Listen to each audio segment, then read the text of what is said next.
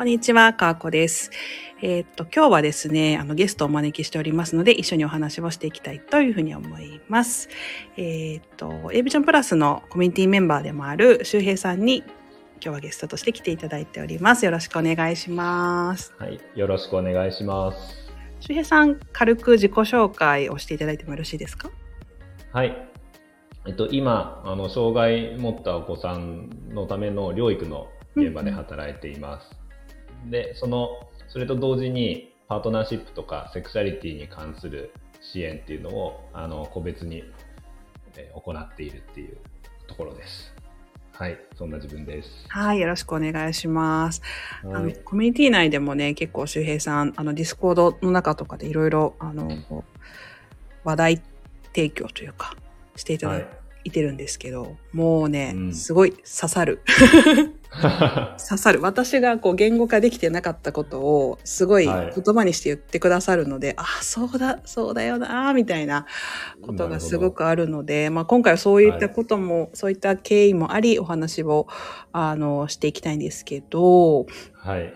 私離婚をしているんですけど、まあ、子供を授かるということと、うん。そのまあ、夫婦のセックスっていうところはい。で、まあね、夫婦のセックスの延長線上に子供を授かるっていうことがあるんですけど、うんそのなんか2つ子供を授かるということ自体もそうだし、その夫婦間のセックスっていうこともそうだし、お互いこのお互いにこの2つに関してうん結構複雑な思いを持ってたなって 思うので。うんはい ちょっと、まあ、そんな話を、まあ、あの、この収録ではちょっと私の、まあ、結婚していた時の体験談みたいなものを話していきたいなと思っておりますので、はいえっ。と、適宜なんか、こう、な、何それみたいな、どう、どうだったの、みたいなことがあれば、聞いていただけたらなと思います。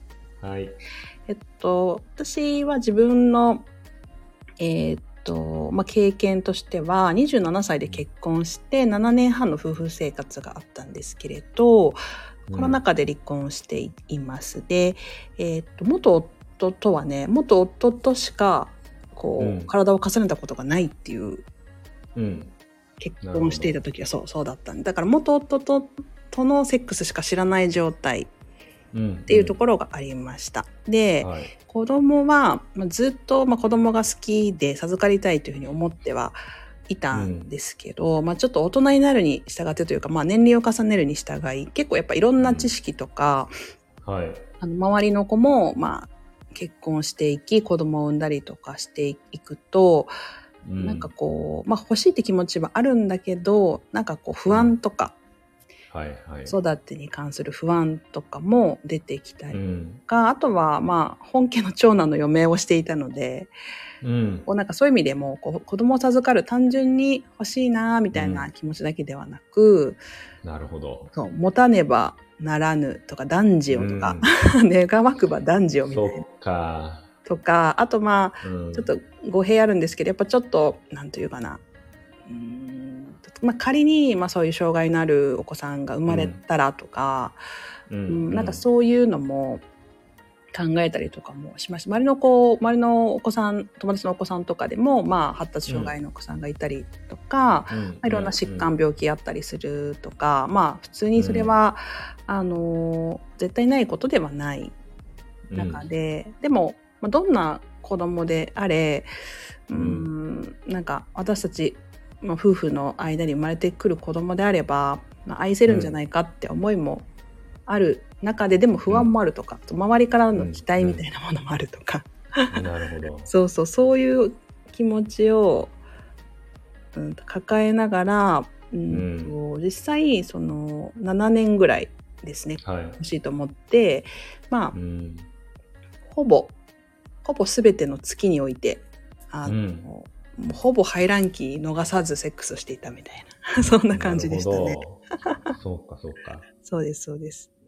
うん。でうーん、まあ、気持ちとしてはうーんとその男性の欲っていうもの、性欲っていうものを、うんうんとまあ、すごくこうぶつけられるみたいな感じうん。な方。るほど。うん。で、うん、うん。でまあ正直私は多分今思えばですけどね離婚して今思えば、元夫とのセックスっていうのはすごいこうあまりいい体験ではなかったというか、まあ、お互い未熟になって、あれ？うんうん。でまああのーうーん子供が欲しいというふうに願う結婚生活の前にお付き合いの期間で結構あるじゃないですか、はい。普通にお付き合いの中でセックスをする、うん。うん。でも楽しむとかもあるし子供のことを意識せず楽しむもあるし、まあ、避妊をするとかしながらの、まあそうセックスを楽しむっていうフェーズがありありうん。で結婚して子供を望む、うまあ、複雑な気持ちもありながら望む。そして、うん。まあ、避妊ということからは解放される、うん。うん、で、まあ、その良さみたいなものも感じつつでも、うん。ほそもそも方法論としてちょっとあ,、うんあんまりっていう、はいはいうんなんはい。か本当にその営み夫婦の営み、うんコミュニケーションの延長にある営みっていうもの一つとっても、まあまあまあまあいろんな複雑な感情が絡み合ってたなと。思えば 思いますね。すみません一方的に割と話してしまったんですけど。うん。いいですね。うんいろんなもの、いろんな観点ありますね。ありますね。ちょっ本と多岐にわたるかなと思うんですけど、当に。うんうんうんあの私がね一番そのコミュニティの。周平さんの書き込みの中で響いたのが、はそのセックスをしないということうん。で、うんうんすごくこう相手の思いやりを感じるのではないかっていう、まあ、だなるほどそうそうそこはすごいあの私自身多分そう感じていただろうなと思うんですけど、でも一方でやっぱ子供が欲しいっていういろんな気持ちがありながらの子供が欲しいっていう気持ちがあったので、うん。結構しなければならないみたいなセックスそうでね。うん、それそれ。ででこの時期にとかはい。で私も結構今思えばすごい固定概念があったのでその夫とのセックスを拒否してはいけないとか、そうか。ありますよねありますよねってかありません、うんそういうのそうだったんです。うん、でもそういういろんなおあの固定概念ってみんなそれぞれありますよね。はいはいはいそう、うん多分あったしその、うん。例えばしない期間を設けるだとかはい。子供を望むっていうことから一旦離れるとか、そういうことはできなかったんですよ。なるほど。だからその周平さんのその書き込みを見てうん。ああそういう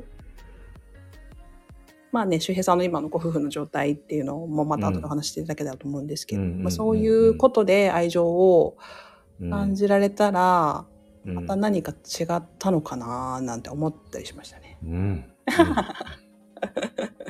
それね。いや、そうですよね。本当に。今の周平さうん。んご夫婦ってど,、どんな感じですか、そうですね。うん。今はね、あのーまあいろいろ私たち夫婦もお互いが子供を望む期間と望んでいないタイミングがあったりしする中で、うんうんうん。今は妻はそんなに子供望んでいない感じですね。あ今はっていうのは例えば結婚し,、して何年ぐらいでしたっけ、うん。周平さんのとこって。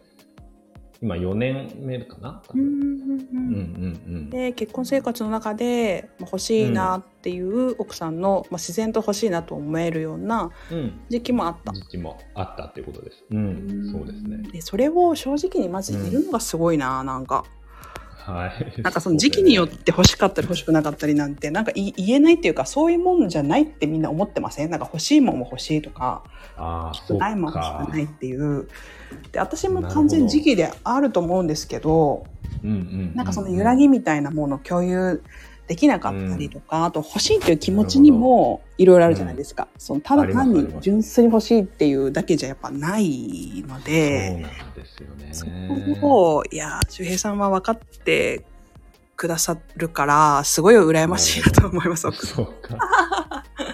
やめっちゃ思いますよ。で、そね。その、うん周平さんのその気持ちはその奥さんうんのその欲しい欲しくない今は欲しくないっていううん気持ちと、うんまあ、連動しているわけではないじゃないですか完全に一致ではないと、うん、そうですね。どんなふうにそのうん気持ちと寄り添うなるほどね。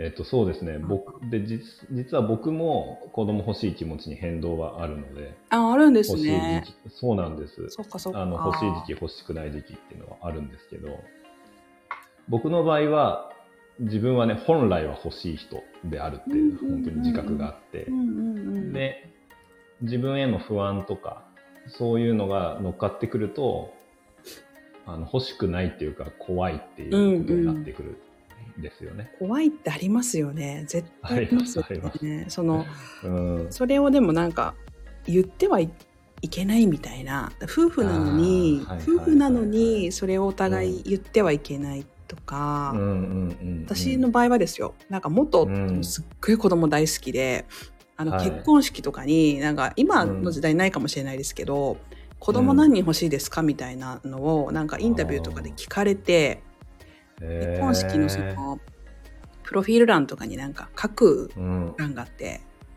5そうなんです人って書いてましたもんね。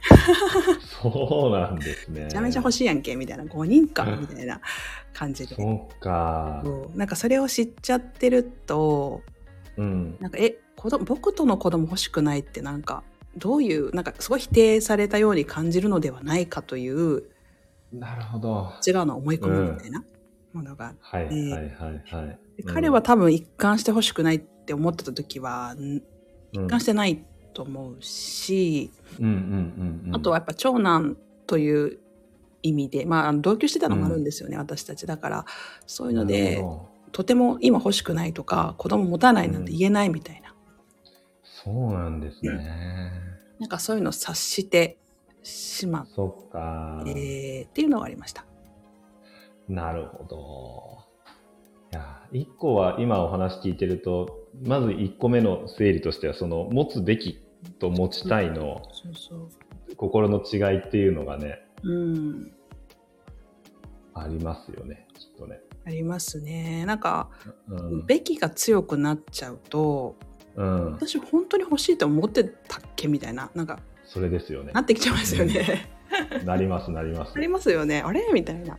とか、うん。あと、まあ、女性側、その子供授かる側にはい。あることかなって思うんですけど、ここんな気持ちの持ちようで、うん子供を産んだとして大丈夫かなとか、うん。100%欲しいと思えてない自分が今の状態で授かってしまって、本当にこう子育てしていけるのかとか、そうですよね。なんかそういう思いも湧いてきちゃうなんか産む前から母親失格みたいな,、なんかそういう感じとか。なるほど。あったりとか。実際問題、うん今今ぐらいの、うん。私30代後半になりましたけど、みんな結構はい。できちゃって産んじゃってから覚悟固まってきて、うん母親として、まあどんな子が生まれてきても、まあ、そこそこやるしかないっていうか、目の前に子供がい。るから、うんうんまあ子育てしていくしかないみたいな感じでうん。腹くくると思うんですけど、うんうん私はその取り越し苦労みたいなものがすごくうん。わかるなわかります？ぁ すごくわかります、それあは。本当？うんで。すか嬉しいでもそういう、こうぐちゃぐちゃした感情の中ででもこううん私たまにペロって、まあ、離婚した後ペロって言っちゃってることあるんですけどでも夫婦として、その否認もしなくても良いセックスを知ってるので、まあ、バツイチなのでうん。うん。うんそれの良さみたいなものはありました、うん正直すごくあありますよね。ありますよすね。ごくあります。それは私もすごく感じました。うーんなんか私はなんかそれこそアトピーとかアレルギー体質で、うんうん。ゴム自体の不快感みたいなものがめっちゃもともとあるタイプなるほどな。んです。でその,、うんうんその心理的につけてるかつけてないかっていうこと以上に、なんかやっぱ、ふ不快なものが入ってくるというなるほど。そうそこでうん。そもそもセックスに対する苦手意識も植え付けられた、まあ、一因ですけどそうか。なると思ほうと、ど。うんうんうんあれがなくていいって思うとすごい。嬉しいですよそうかう。ん、でもいると思いますよ、そういう人なんかやっぱ、いや、そうかもしれないですうんね。うん、そうあってうんうん。もう中に入ってくるわけですからそうですよね。そうなんか人工的なゴムというものがそうですよね。だから嫌だなーって思ったりしてたし、うんうんうんうんうん。その女性ってもともと性に対するそのマイナスイメージから入ってる人って結構いると思っていて、うんこう怖いとかうん。痛いとかね、ではい生理も血が出るという現象だから、うん。マイナスから入ってでもその何かいろいろ超えてうん。気持ちがいいとかうん。つながれてる感覚が持てるとか、まあ、そういうふうに、ねうん変わっていくような気がしてて、うんうん。それが一つなんかそのゴムをしなくても良いセックスっていう。私の中では割とそこが大きかったです。はあ。うん、なるほどね。そうそうそうまあそれは私の体験なので、みんながそうだとは思わないんですけど、すごいそれが、うん、大きくてだからうん子供を授かるということはちょっとまあ、はい。抜きにしてというか単純にその否認をしなくても良い、よくうん。良い状況でセックスができるっていうのは、うん。まあ喜びでもあり。うん。でもそれってイコール子供を授かる可能性があるということ。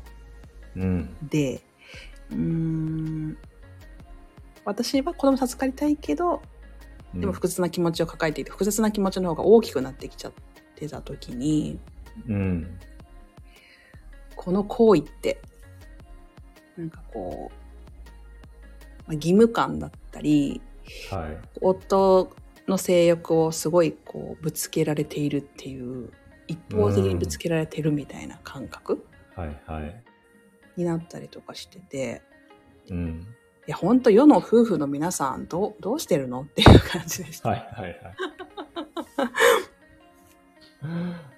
そうだよな。でもその男性側の性欲をぶつけるようにしてしまうっていうのは結構よく聞きますねやっぱりうねん。まあ今ね。方法論というか、そのセックスのあり方みたいなところもすごくあるんだろうなっていうのを離婚して、うん。うんあわか少しずつわかるっていう感じなんですけど、うん。当時うんはその元夫しか知らないし、はい。こんなもんだと思ってるんですよね。こうんうん。うケース数うん1なので。そうですよね、うん、しで子供欲しいって言ってんのに何拒否してんだよみたいな。自分が自分で自分に突っ込むみたいな感じで。なるほどね。周りは結構レスとかうん。子供でき欲しいんだけどセックスの頻度がすごく低くってとか夫が乗り気じゃなくてとか聞く一方で、私はそんなことなくて、結構夫は性欲強めのなるほど。ガンガン来るタイプだったんで、まあ、これって恵まれてるって思わなきゃいけないのかなとかなるほどね思ったりしましたね。はいはでまあそうなんですねあれよあれよと1ヶ月過ぎなんだかんだ排卵このぐらいの時期かなっていうのに追われ日々追われ、うんっていうあの夫婦生活でございましたね。なるほど。うんそうか。そうか。いるなんか、うん。ですね。あの、本当ね、かーこさんがその、その時々で何を感じてるかとか、何を望んでるかっていうのがね、うんうんその時々で大事にできていたらよかっそうですたかもって感じがありますよね。そうですねなんかそれくを、ねまあ、夫婦でシェアし合えたりとか、うんうんううんん、できたらよかったしそのうん気持ちがついていっていないのにセックスをしてもいいセックスにやっぱならないと思うんですよね。ですね。うんうん本当にならないですね。ならないですよね。だからそれ全然を、ならないですううんん、離婚して初めて知ったって感じですね。なるほどね。で、周平さんもコミュニケーションの延長線上にセックスがあるっていうようなこととかをうんうん。おっしゃっそうですね。あされてるじゃないですか。で、本当うにん。そうで、その気持ちの部分、子供を授かるということに対する微妙な気持ちとか、うんうんセックスにおいての微妙な不快感とか、うん。多大なる不快感とか、うん。いろんなものを全然シェアできてない全くシェアできていなかったので、うんうんうん。それでこうお互いの望むセックスにやっぱならないよなーっていうことが、まあ、ようやく離婚してわかるかなっていうじですね。そうですね。うん。本当望んでることとか望まないことを伝え合えてる状態っていうのはすごく必要ですよね。めっちゃハードルありますよね。世のご夫婦は難しいよって、うん多分今聞いて思ってると思うんだけど。そうですよ。いやーそう。だから多分、セックスに関して望むこと望まないことを言い合えるって結構心理的なね、ハードルは高いかもしれないですよね。高いですね。うん。で、まあ、女性は女性でというか、私も、まあ、性欲は普通にあ,、あるんで、うん、そそうれは。それで独立し、独立というか子供が欲しい気持ちうん。と、その元夫との夫婦関係の中でのセックスに対する不満とかとまた別うんでやっぱ性欲は全然あるので、そうんこをこう、なね、うまくそうなんですよ。ね、っていうのはめっちゃ難しいなと思いますね。本当に。はい。いや取り留めのないお話となりましたが。ーいやー、すごく貴重でした。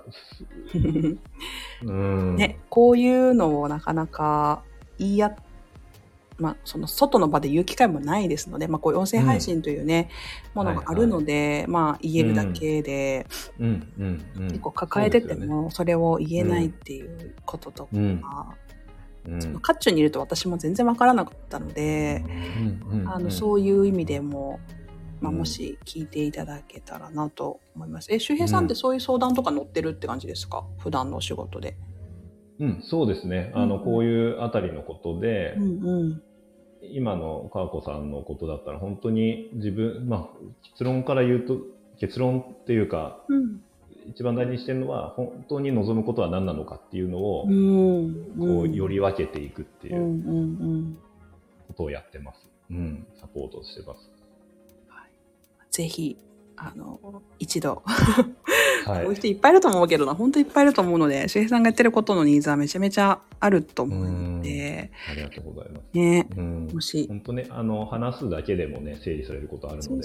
そうですね。うん。もし、あの、気になる方は、周平さんにアクセスしていただけたらなと思います。私もね、はいあの、うん結婚生活終わっちゃってるので、またうん別の収録ではちょっと、周平さんのね、現在のご夫婦の関係の中でのそのセックスのあり方とか、子供を授かることについてちょっとお話を聞いていきたいなと思います。それでは、はい。こちらはこれで終わります。皆さん聞いていただきありがとうございました。ありがとうございました。